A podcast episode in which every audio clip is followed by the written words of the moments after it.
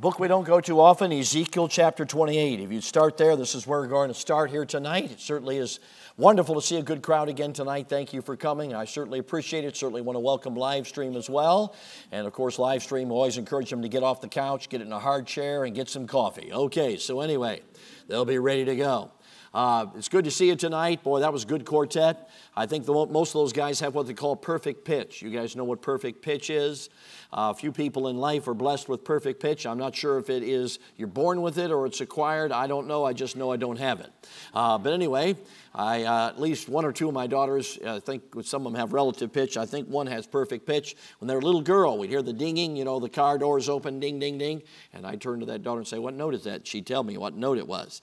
Uh, that's crazy to me. I don't, uh, I don't get that. But some of you out there, and of course, I think most of this group had, a couple of them had to have perfect pitch to keep that thing on. And maybe one, one or two of them had relative pitch. I don't know, but they did a great job. That was certainly a blessing. And uh, if you don't know this, singing without an instrument, singing a cappella, that's hard. That's not easy. So that took a little bit, uh, took some skill. Of course, uh, for that was pretty much an all-star team anyway. So except for Jonathan Gilmore, he sneaked in somehow. But anyway, that was a great all-star team. Okay, good.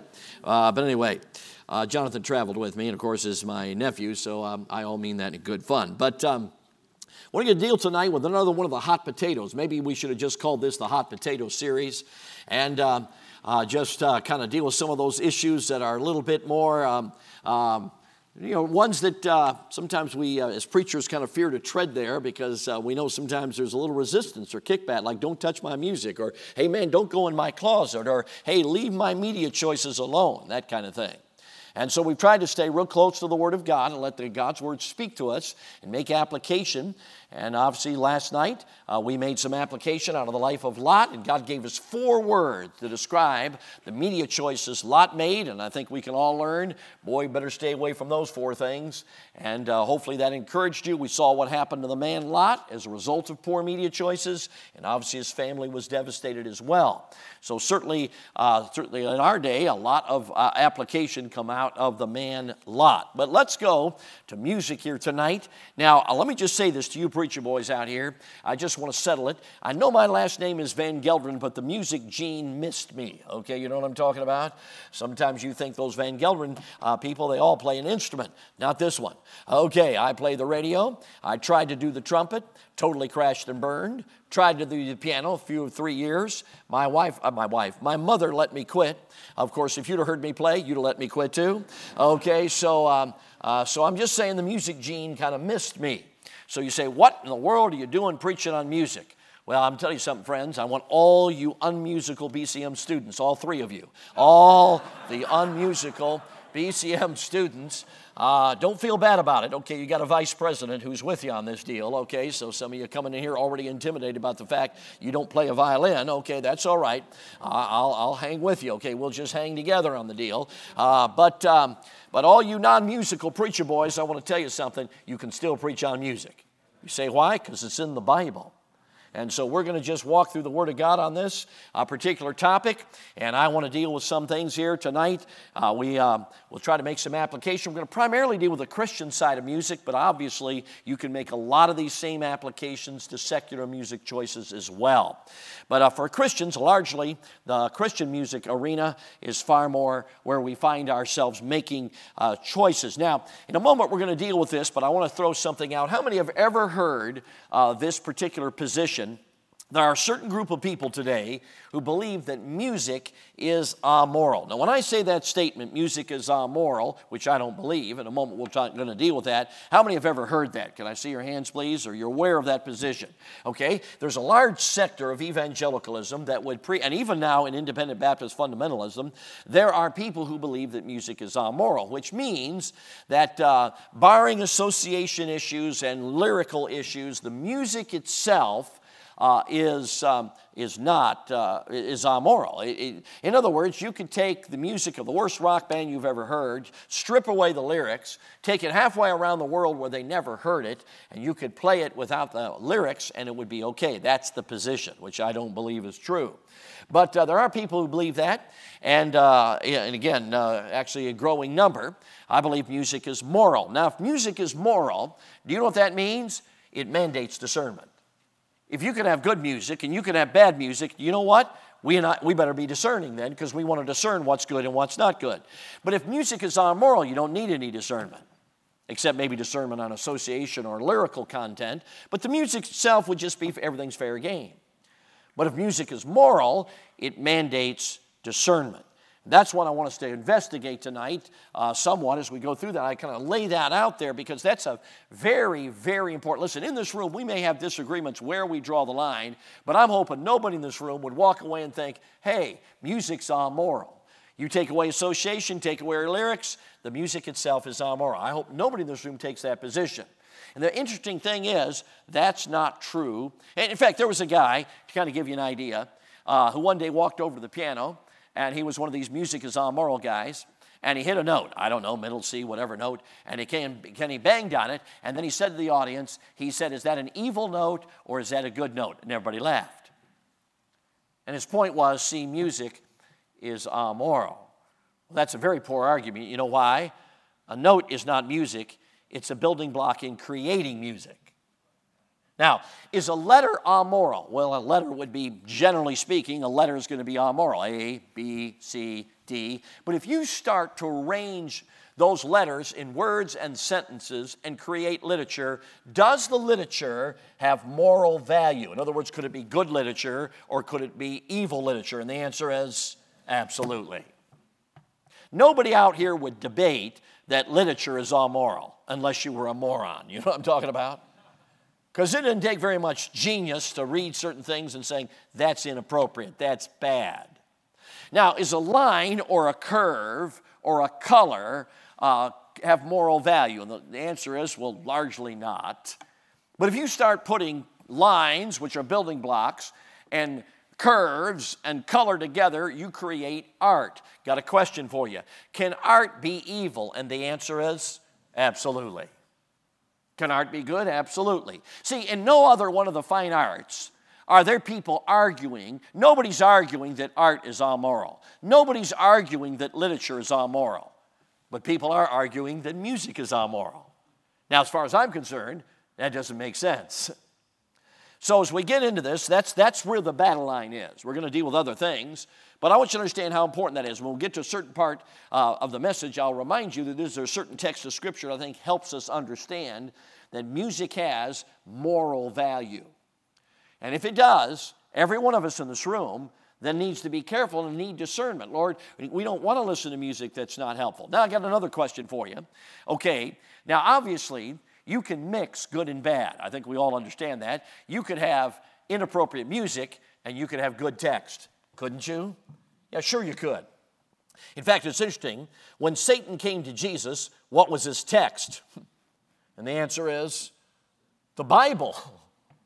What was the problem then? Context. In other words, the very context twisted the scripture, and of course, Jesus corrected that. So you could have correct text because Satan had Bible text, but he had wrong context. And as a result, it was called temptation. So the same thing can happen in music. You can have good text and you can have an inappropriate context, and obviously it warps the text. So, uh, so these are things that are important. So, so when it comes to music, you can have good elements and bad elements that mix. Now, I got a question for you.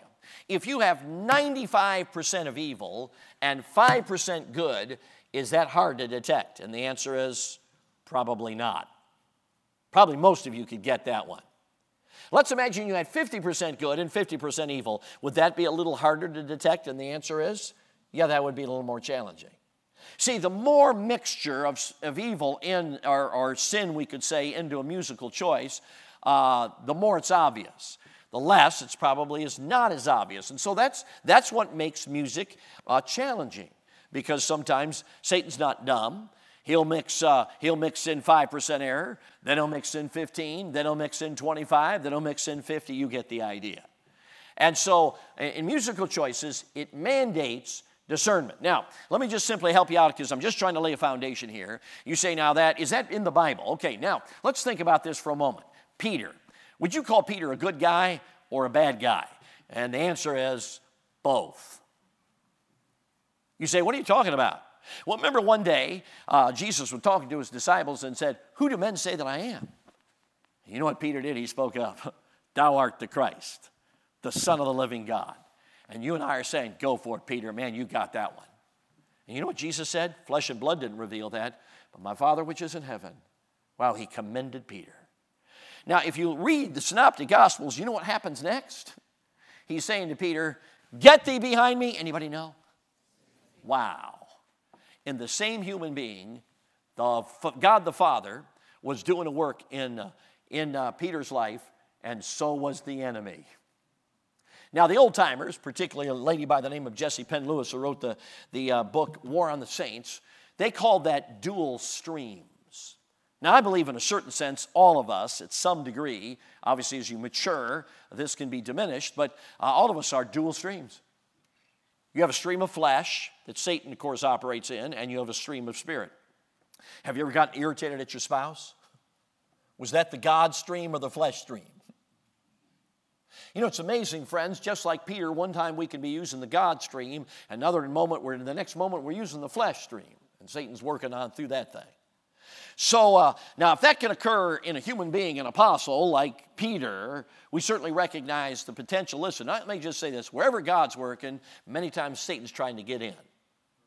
And so we got to be careful. That's why I'm simply saying it mandates discernment. So if you get that coming into this, and that'll help us understand something. So, what I want us to do first of all is I want to talk about the enemy because obviously he is a key part of trying to deceive us when it comes to the issue of music. So we're going to start at uh, Ezekiel 28. I want you to go down to verse number 13.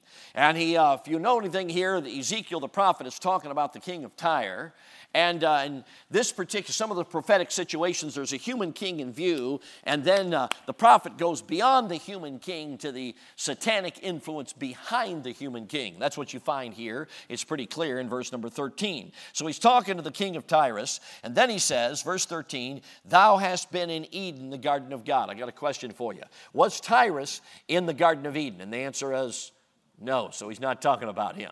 He's moved beyond him just like when Jesus said to Peter, Get thee behind me, Satan. He went to the influence behind. That's what's going on here. Thou hast been in Eden, the garden of God. Every precious stone was thy covering, the sardius, the, to, the top, uh, topaz, and the diamond, the beryl, the onyx, and the jasper, the sapphire, the emerald, and the carbuncle and gold. The workmanship of thy, uh, ship of thy tabrets and thy pipes was created in thee in the day thou wast created. Now, all I want us to see something, I want to stop for a moment. Now, there were three beings. There were three kind of beings. There were four total, but there were three kind of beings in the Garden of Eden. There was, number one, a divine being. Anybody want to tell me what his name is? That's God. Okay. Then you had two human beings. Okay, and that was Adam and Eve. Okay, and then we had an angelic being. And that was, of course, Satan. Okay, now, so when uh, the Bible's talking about here, thou hast been in Eden, the garden of God, it's either got to be a human being, it's either got to be a divine being, or it's got to be this fallen angelic being. So which one is it? Well, that, look at verse number 14 and it tips it tips the hat so to speak it says thou art the anointed cherub that covereth so who is this that he is addressing in the, uh, the Garden of Eden? And the answer is it's Satan. Notice what he said. In the day thou wast created, uh, there was these uh, tabrets and the pipes was prepared in thee in the day that thou wast created. Now, all I want us to see, don't want to get too technical here, is this.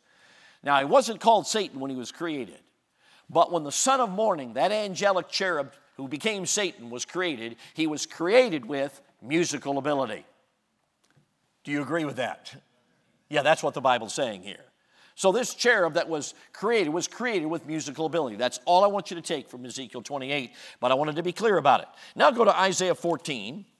Go to Isaiah 14 and we find a very similar situation where a human king is being addressed, and then the prophet goes beyond the human king to the, the uh, demonic or the satanic, I should say, uh, influence behind. Okay, so let's go uh, to verse number 11. Okay, he's talking to this human king, and, and you're going to see a transition here. He says, Thy pomp is brought down to the grave, and the noise of thy viols. The worm is spread unto thee, and the worms cover thee. How art thou fallen from heaven? Here it is, O Lucifer, son of the morning. So who's being addressed here? And the answer is, yeah, it's going to be Satan, right here, Lucifer. Now, I want you to note something here. He said uh, in verse number 11, eh, he says, Thy pomp is brought down to the grave. Now, that is the Hebrew word Sheol. The word Hebrew word Sheol has multiple definitions. It has the idea of afterlife. It sometimes is tra- translated grave, like here, and sometimes it is gra- uh, the idea is cha- it's translated as hell. So I got a question for you. Clearly, thy pomp is brought down to the grave, and the noise of the viol. So I want you to understand this. When Satan is thrown into the bottomless pit, when it's finally all over, I want you to notice something. The Bible says his music's going with him. Now, it's very interesting noise of viols. I don't want to get too technical on the language, but a viol is what kind of instrument? It's a stringed instrument. And the word noise is what we would use if we were in a crowd and heard just people talking. A din would be the idea of noise. It'd be waves crashing against the sea. It'd be a crowded room or a stadium with a bunch of people cheering. It's disorganized sound. I'm not trying to be technical, that's what the, the idea of the word is. So, what God is simply saying at the, uh, when the end of uh, Satan's uh, work here on earth, when he is thrown into the bottomless pit, his music's going with him. So all I want you to see is we see his music at the beginning and we see his music at the end. So could we say then that Satan is a musical being? And the answer is Yes, biblically, you can say that. That's what the Bible's helping us see here. Now, that's all I wanted you to take from it. I don't want to get too technical. My, my points were just to throw a few things out there to make you th- think. Now, let's go to a little bit of understanding of Satan's ministry, if we can use that in a very negative way. Okay, Satan has a ministry, and his ministry is evil. Now, there's three kinds of people that Satan wants to influence. Number one, people going to hell. Now, I want to ask you a question. You think Satan has been pretty good at blinding people's eyes who are headed to hell? And the answer is, well, sure, that's he's pretty good at that. So I want you to see, he goes after lost people, he goes after saved people who are not right with God, and he goes after saved people who are right with God. Now I want you to see this that his strategy is different with each one. His strategy with unsaved people is this, and the God of this world hath blinded the minds of them that believe not, lest the glorious, glorious gospel should shine unto them. So, what does he try to do with lost people? Blind their minds. So, my, my, my basically is not going to deal with that. What does he try to do to what we might call the backslidden Christian or the carnal man? 2 Timothy 2.26 says, and that they may recover themselves out of the snare of the devil who are taken captive by him at his will. In Romans chapter number 7, the, uh, the, Paul, the Apostle Paul, in his defeat, says, I am carnal, sold unto sin.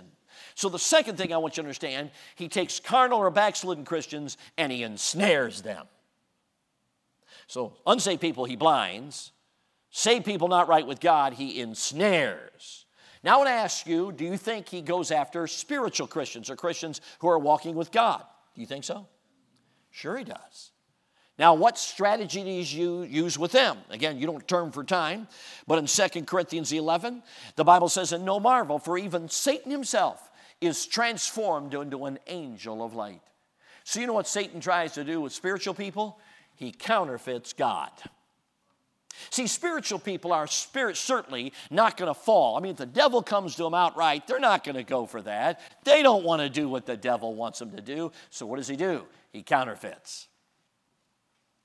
Now, I think we understand that that's a very, there's other wiles of the devil, but that's one of his big ones that he tries to do, particularly, I believe, with believers who are walking with him because they have a heart for God. And so Satan knows the only way I'm going to get them to fall is to act like I'm a messenger of God when he's the prince of darkness. Now, with that understanding, if you put all these things together, I've got a question. Is it possible, Satan obviously has musical ability, he's a master counterfeiter. Is it possible that Satan could then create a music that he packaged as Christian when it actually had elements of darkness? Is that possible? And the answer is it's not possible, it's probable. Because the deceiver is a counterfeiter, and he wants to deceive good people. So it's good, it's certainly probable that he is going to package a music as Christian when it's actually not. And again, some of the some the Christian music may have more elements of, of, of darkness in it than others. There's no doubt, again, that some is easier to discern than others, and some takes a lot of fine tooth uh, discernment. It really does. I remember years ago, I won't say what I was listening to. It certainly was not wild or out there, but it was some of the cutting edge Christian uh, independent Baptist music of the day. And, and I remember I was listening to it. I really enjoyed it, liked it. I was in college, and my mom, I don't know how to explain it. I mentioned she had the gift of stewing, but I mean, sometimes she could just, just be troubled. She was troubled. And I said, Well, mom, what's wrong with it? And I'll never forget my mother's answer, and it's really not a bad answer. She said, I don't know, but I'm troubled by it. You know what? I, I think that's not a bad answer. And you know, for somebody who's walking with God, I'm going to listen up and think, well, you know, I better think about this, particularly my own mother. So um, let's, let's then think how, how in the world then, if, if music, obviously, uh, Satan can package it, and he can package it as a counterfeit Christian and, and put elements of darkness in it and packaging it like it's music of light when it's not, uh, or elements of darkness in it. How in the world can we discern? And the answer is, and the answer is the Word of God. See, the Word of God's the flashlight.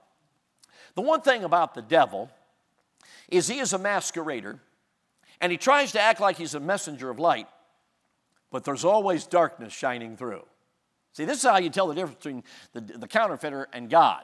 God is light, and in him is no darkness, and he adds two more words at all. When God's on something, no darkness. When Satan's counterfeiting, there's always darkness. Somewhere there is darkness. I've used this illustration before here. I hesitate to use it, but all the baby boomers will never forget it if I use it. But um, back when I was a kid, I hate to admit this, especially after presenting the lecture here last night or the message last night on media, but I used to watch a cartoon called Road Runner. Yeah, Road Runner. How many remember Road Runner? You'll commiserate with me. Yes, Road Runner. You're playing the song right now. If he gets you, you know, you're through, etc. Okay, you're, the rest of the night, you'll probably be singing that little song. Okay, now, the, the, the cartoon was extremely meaningless, okay, you know, had no value as far as edification, but we kids just got sucked into the deal because we're always wondering, is he ever going to get the bird, okay? You know what I'm talking about? Uh, Road Runner, is ever going to get him? And I remember uh, that. Uh, uh, Wiley Coyote, isn't that an interesting name? Wiley Coyote. I think got it from Ephesians chapter number six. Warner Brothers did. Okay, but anyway, Wiley Coyote. Uh, they. Um, uh, he uh, always bought his little gizmos from Amazon, I mean, acme.com, okay? And he'd go out there and he'd order stuff. And I remember all kinds of different things. As a kid, you're always fascinated, you know, what's going to happen. And of course, Wiley Coyote, it always went backfired on him. But one time I remember he ordered a, a sheep's clothing from the Acme. And he dressed up like the sheep, you know, and he comes out there. And I remember even as a little kid, clueless, I'm looking at there and thinking, nope, not going to work. There's too much coyote showing. Now, friends, I don't want you to miss this. There's one thing you can all I can always tell you about the devil. You don't have to fear the deception of the enemy if you have the light of the word of God because there's always too much darkness showing. See, God's light, there's no darkness at all. So he's a counterfeiter, and he's certainly going to try to counterfeit music, but the problem is there's going to be darkness, and some greater darkness than others. So you say, okay, preacher, you said the Word of God shines the light on it. Could you give me some passages? Well, there's several, and I certainly uh, can't be conclusive tonight. I mean, you know, do everyone, but I can simply give you a couple of them and a help to me. How about John 4 24? Won't go into the context that most of you know, woman at the well, and if they're talking about worship, and here's what Jesus says.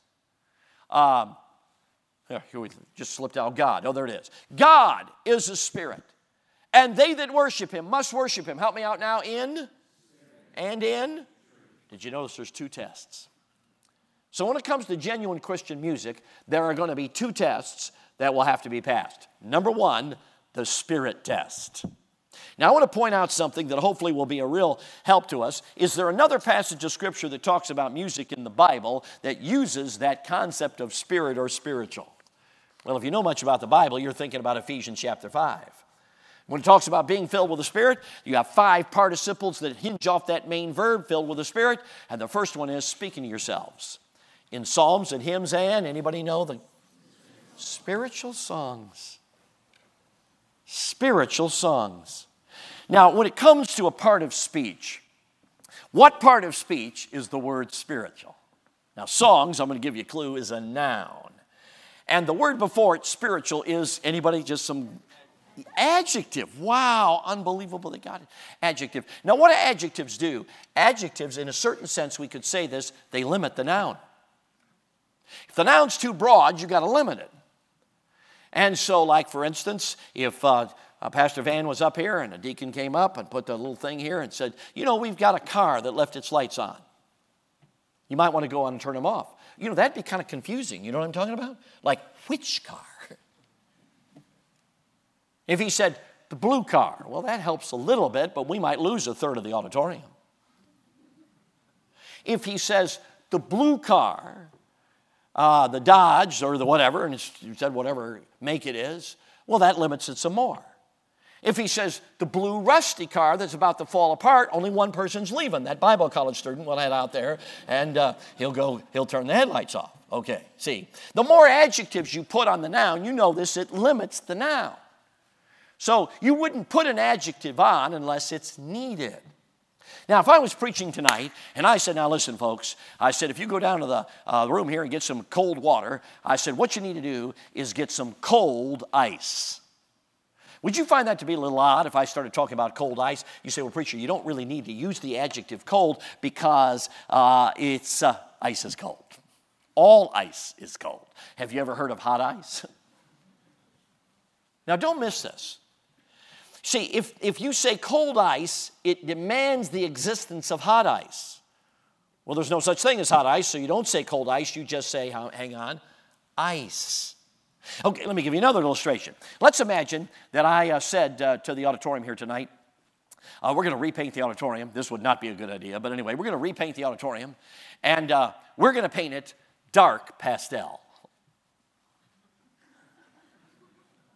You say, Preacher, that's impossible. You can't do that because pastel's not dark. If, on the other hand, I said, hey, let's paint the walls light pastel, that wouldn't actually be appropriate either because light pastel demands the existence of dark pastel, and there is no dark pastel. So, what would we say? Pastel. That's it. That's all we'd have to say. Okay, so when the Bible says spiritual songs, guess what it demands? It demands the existence of the opposites or things that are not spiritual.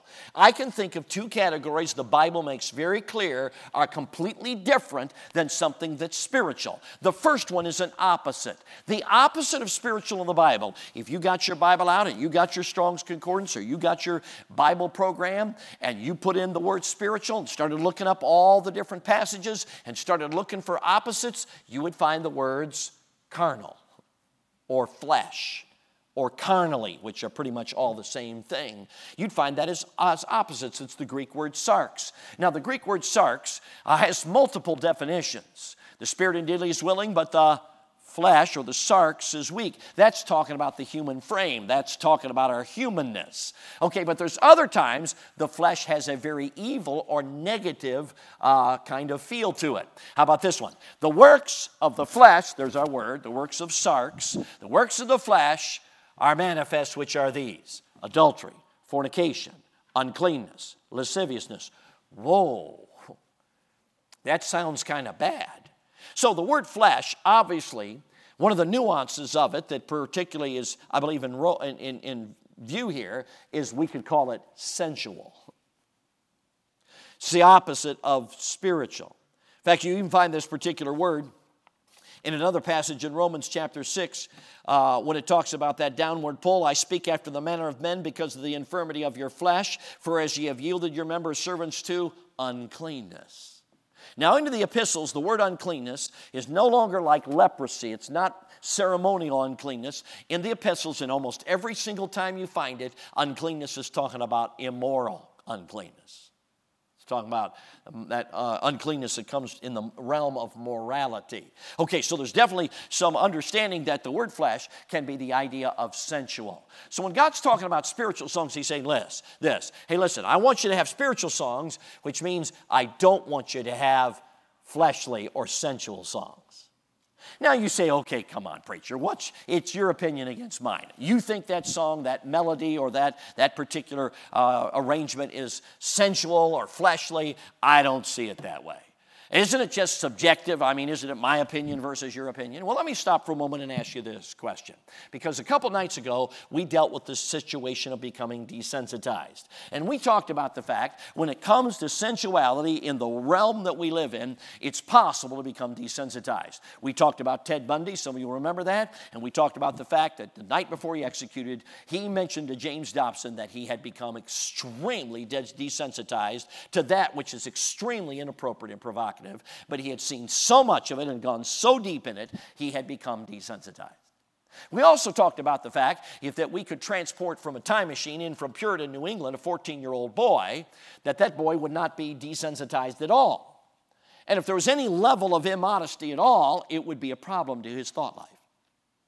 And nobody debated that. We see the possibility of becoming desensitized with the eye. I got a question. If you can come be de- desensitized with visual sensuality, do you think it's possible you could become desensitized with audio sensuality? Absolutely. Now, let me illustrate it this way. Back when I was a kid in our Christian school, we had a, a, principal, he had a very interesting last name. His name was Walgamot, okay, so I remember, and we called him Uncle Woggy. And uh, he had a big, big fur, uh, curly hair, and um, uh, he was just an outgoing personality. Everybody loved him. And, uh, but anyway, he had a little girl that best, um, she, she was like Shirley Temple, you know, little just curls and the personality to go with it.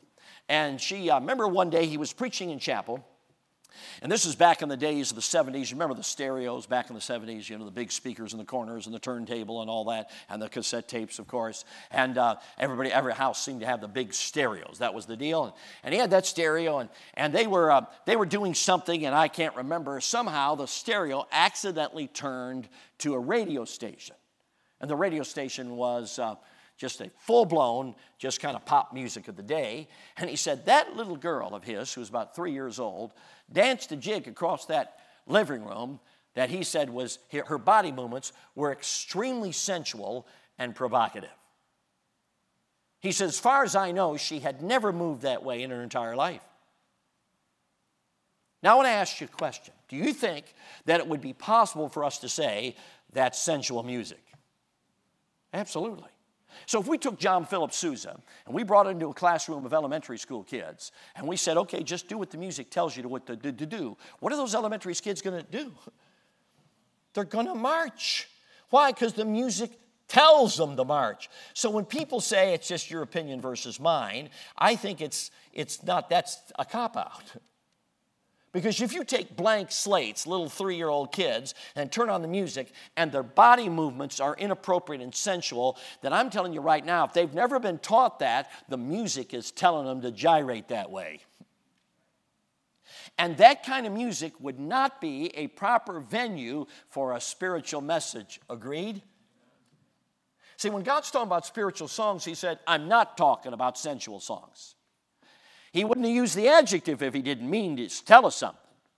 He said, I'm talking about spiritual, I'm not talking about fleshly or carnal or sensual. It's very important for us to understand that. And I don't think many people would argue the fact that uh, the morals of the United States of America have seemed to greatly diminish with the bringing in of certain musical styles. And I think most of us understand there's certain music when you see a crowd and they're dancing, there's certain music where the dancing movements are so inappropriate and provocative, it would be wrong to keep watching. Now, we get that, we understand that.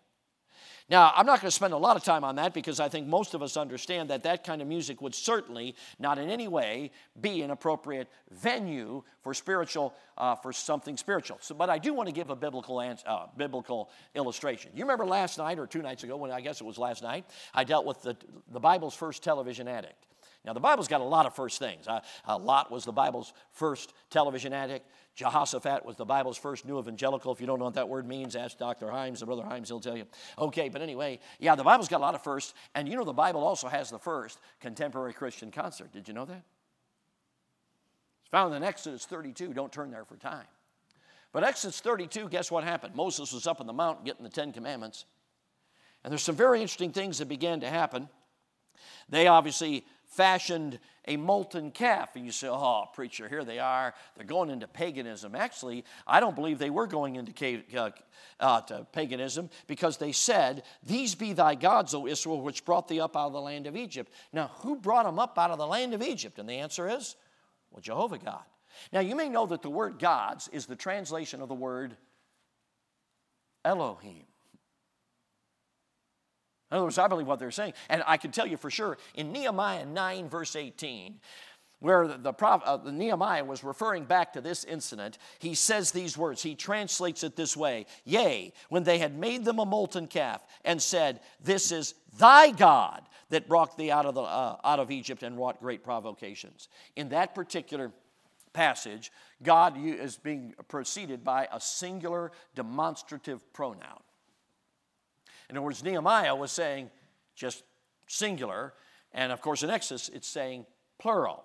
Now you can do that. See the Trinity. Sometimes that's uh, obviously the, the, the, was the the word Elohim helped us at the very beginning understand the Trinity. But here uh, Nehemiah is clearly helping us understand. It's not talking about false gods, pagan gods. It was talking about Jehovah God. Now if that doesn't convince you, uh, in uh, Exodus 32 5, uh, this verse, and when Aaron saw it, he built an altar before it. And Aaron made a proclamation and said, Tomorrow is a feast to the Lord. It's the word for Yahweh. Now, I want you to understand that what the people were doing there was in their thinking Jehovah Elohim worship. This was all about God. This is the God that brought them out of the land of Egypt. Now, they disobeyed God and made a calf, golden calf. But I want you to see it was Jehovah worship. And uh, could we say it this way? The words were right. The text was okay, in a sense, we could say that. Now, I think we need to recognize there's something else that's going on here, and that is the music is sensual. Now, how do we know the music is sensual? Okay, we first of all recognize when they were up there, Joshua said to Moses, Hey, I hear the voice of them that sing. Do I hear? So it's clearly music. Then, secondly, the Bible says when Moses and Joshua came down off the mount, they saw two things they saw, and then when they saw them, Moses took the, the, the uh, tablets uh, uh, that Jesus, uh, that God had written the Ten Commandments on, and he threw them down and he broke them. Most of you know that. God never rebuked him for that, by the way. But there's two things that he saw. He number one saw the calf, and number two he saw dancing. You dance to music. Okay, so you got music, you got dancing. We also find there was immodesty. Because the Bible says in verse number 25, Moses saw that the people were naked, and that is, is really ill clad. It's, it's the idea there. Uh, it certainly it was extremely inappropriate, like we talked about the other night, for Aaron had made them naked under their shame among their enemies. So I think we very clearly can understand there was music and there was sensuality. Now, it's interesting in the New Testament, there is commentary from the Apostle Paul on this event that is stunning and it helps us understand exactly what's happening. For time, don't turn there, but 1 Corinthians 10 and verse number 7 says this It says, Neither be ye idolaters as some of them, as it is written, the people made a golden image. Does anybody know that passage? Is that what it says? No, that's not what it says. In other words, the Bible had said, hey, these folks were idolaters, and they made a golden, and he didn't say that. Here's what it said Neither be ye idolaters, as some of them, as is written, the people sat down to eat and drink. And here it is, rose up to play. And that's where the sensuality began. Now, isn't it interesting? You say, well, preacher, what's idolatrous about that? They ate, they drank, they rose up to play. Well, if you have to understand the Old Testament, when they rose up to play, don't miss this, it was, how do I say this? Sensual worship. Now, was God really thrilled about sensual worship, the Jehovah God? Was he thrilled about that? No, it was a big deal. Here's what he called it idolatry. When you mix sensuality into Jehovah God worship, it in God's sight is idolatry. You can say you're having a feast to Jehovah. You can say, This is the God that brought us up out of the land of Egypt. You can say the right words. But if you're mixing Jehovah God worship with sensuality, the New Testament makes it clear it's idolatry. Because honestly, today, some people say, Well, what's the big deal? Well, it sounds to me like it's a big deal. If you're using music that literally would be sensual and cause body movements that are inappropriate in blank slate three year olds, which means that's the kind of music it is, God says that's an inappropriate venue to worship me with. And I want you to, some of you millennials out here and Gen Zers who unfortunately get way too influenced by this culture, you need to wake up and smell the coffee. Because some of you are going to mix sensuality with Jehovah worship because you don't have a brain between your ears. I'm not trying to be unkind, I'm trying to wake you up. So this is uh, important. Now, you can be sincere. I'm not saying that there weren't people who are sincere. And I'm not saying there aren't people who uh, had, uh, uh, wanted to, okay, this is God. I'm just saying they were wrong. And God called it idolatry, and it was a big deal. So that helps us understand that. Now, that brings us to another nuance. Okay, you still with me? Hanging with me? Okay, here it is. Okay, so the first difference we saw was very clearly that spiritual songs are not carnal songs. But there's another distinction in the Bible between spiritual and something else. Do you know what it is? For the word of God is quick and powerful, sharper than any two edged sword, dividing asunder between uh, the joints and marrow and the, the, the, uh, the soul and the spirit. I didn't say that exactly right. Uh, anyway, uh, but you, you understand the verse. Okay, so the Bible says it makes a distinction between soul and spirit. Now, don't miss this. If it's spirit, it's not soul. And if it's soul, it's not spirit. Now, understand that soul is not always wrong. The soul, of course, is kind of your, your, your, your emotions, your will. It's, it's, you know, it's your perimeter. It's, it's who you are. Your spirit is deeper than that. That's what got regenerated the moment you got saved. But you got this perimeter with your emotion, your mind, your will, all these things. That's the soul. Now, here's what God is saying soul is not spirit, and spirit is not soul. And if you give them mixed up, that's not going to be good. See, when, when you have worship, it needs to be spiritual. Now, does spiritual music and spiritual message affect the soul? And the answer is sure it does. You ever heard a song that just stirred your heart? You got just stirred, man, hallelujah, I'm saved. Maybe a chill went down your spine and you're thinking, hallelujah, I'm saved. But you see, that what starts in the spirit does affect the soul, but they're different. Now, don't miss this. What affects the soul, generally speaking, does not affect the spirit. In other words, if it affects the perimeter, and that's what it's targeted to. There can be emotion, there can be, you know, tingly feelings, there can be all kinds of things, and it's not necessarily spiritual. How about this? Have you ever been watching some one of those touchy feely type um, movies? I guess I should say films to be consistent here, you know, and uh, you start crying. They play a certain, you know, music, and it just makes you cry. Now, I'm going to use an illustration, and I recognize that this particular movie is, is it's back in the 80s, but I, I remember one rainy Saturday afternoon, 1985, my sister-in-law, who was, I think, a freshman in high school at the time, she said, uh, I've rented a couple of videos down from the library. She said, Jim, would you watch it? I said, What's the name of it? She said, It's Anne of Green Gables. You gotta watch it. It's a great movie. I didn't have anything to do that afternoon. I was young at the time, and I thought, yeah, I'll watch that thing. I'm not, this is not, how do I say this? I am not promoting Anne of Green Gables, okay? Okay, I'm just using an illustration, okay? So I sat down with my sister in law and I watched that three hour film, whatever that thing is. And I want to tell you something that is one of the dumbest movies I have ever seen in my entire life. You say, why do you say that? Because my sister in law cried the entire time. She cries the entire time. She says, Oh, Jim, isn't this a wonderful movie? I'm thinking, You're crying. But I got to admit it, before long, I was crying too. when Matthew died, I am losing it. I'm thinking, this is not fair. How did you do this to me? You set it up to love this quiet grandpa type guy, and then you, he kicks the bucket right there with, it, with the girl, and I'm, I am just bawling. But before that ever happened, I am telling you, when he gave her the dress, wow. Man, I was bawling on that one too. Two or three times during that thing, man, I'm just losing it. I mean, you think it was revival. I was at the altar. You know what I'm talking about? I mean, I am just losing it. Now, I hate to admit this to you, but I'm telling the honest truth. Somebody came to the planet piano and started playing Anne of Green Gables theme, I'd start crying. If I through the store and all of a sudden, oh, there's Anne of Green Gables, I mean, tears come to my eyes. Now, this is going to shock you, but I really want you to understand that. When that happens, that is not a spiritual experience. I'm not saying it's always wrong, I'm just saying it's not spiritual. But the music elicits a response.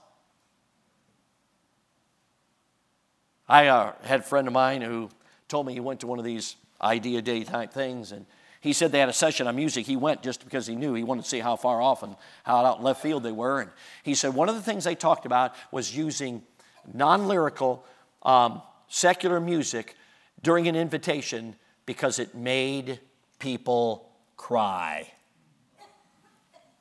And they were pushing it. You know what that's called? Listen, that music, you may think, well, there's nothing wrong with the music. I'm telling you, friends, if it's musical manipulation, it's going for the soul. I'm trying to say is soul is not spirit. And one of the things I'm concerned about this generation is this they can't tell the difference. If you go to the average college and career sing, and they're, they're you know, requesting hymns at the average, even independent Baptist church, they are all picking touchy-feely uh, songs that, uh, I don't know, sometimes I just feel like, man, I don't know, is that thing spiritual or is that soulish? I remember several years ago, Daniel sent me an article from the Wall Street Journal on Adele, the British pop singer. This is back before I had even heard her name. And there was a certain song she had, and it was on the top of the list for an inordinate amount of time. I can't remember it. I looked the article up and I forgot the name of the thing. Shows you how much it impacted me. Uh, anyway, and she had this thing on the top of the charts for who knows how long. And the Wall Street Journal did an article on physiologically why it was on the top of the charts. And they explained that, okay, this is what she do. And basically, Saturday Night Live, again, I didn't know this, I'm just reading the article. Saturday Night Live did a skit where they played that song in a workspace, and all the workers are crying as Adele sings her song. And basically, they go through and say, now here's when she does this, this is what chemically is happening in your body. And when she does this, this is what is chemically happening in your body. And when she does this, this is what is chemically happening in your body. And Wall Street Journal explained why it was number one, based on your glands. Now, somebody could listen to that kind of saying, oh, isn't that spiritual? No, it's not spiritual, it's soulish.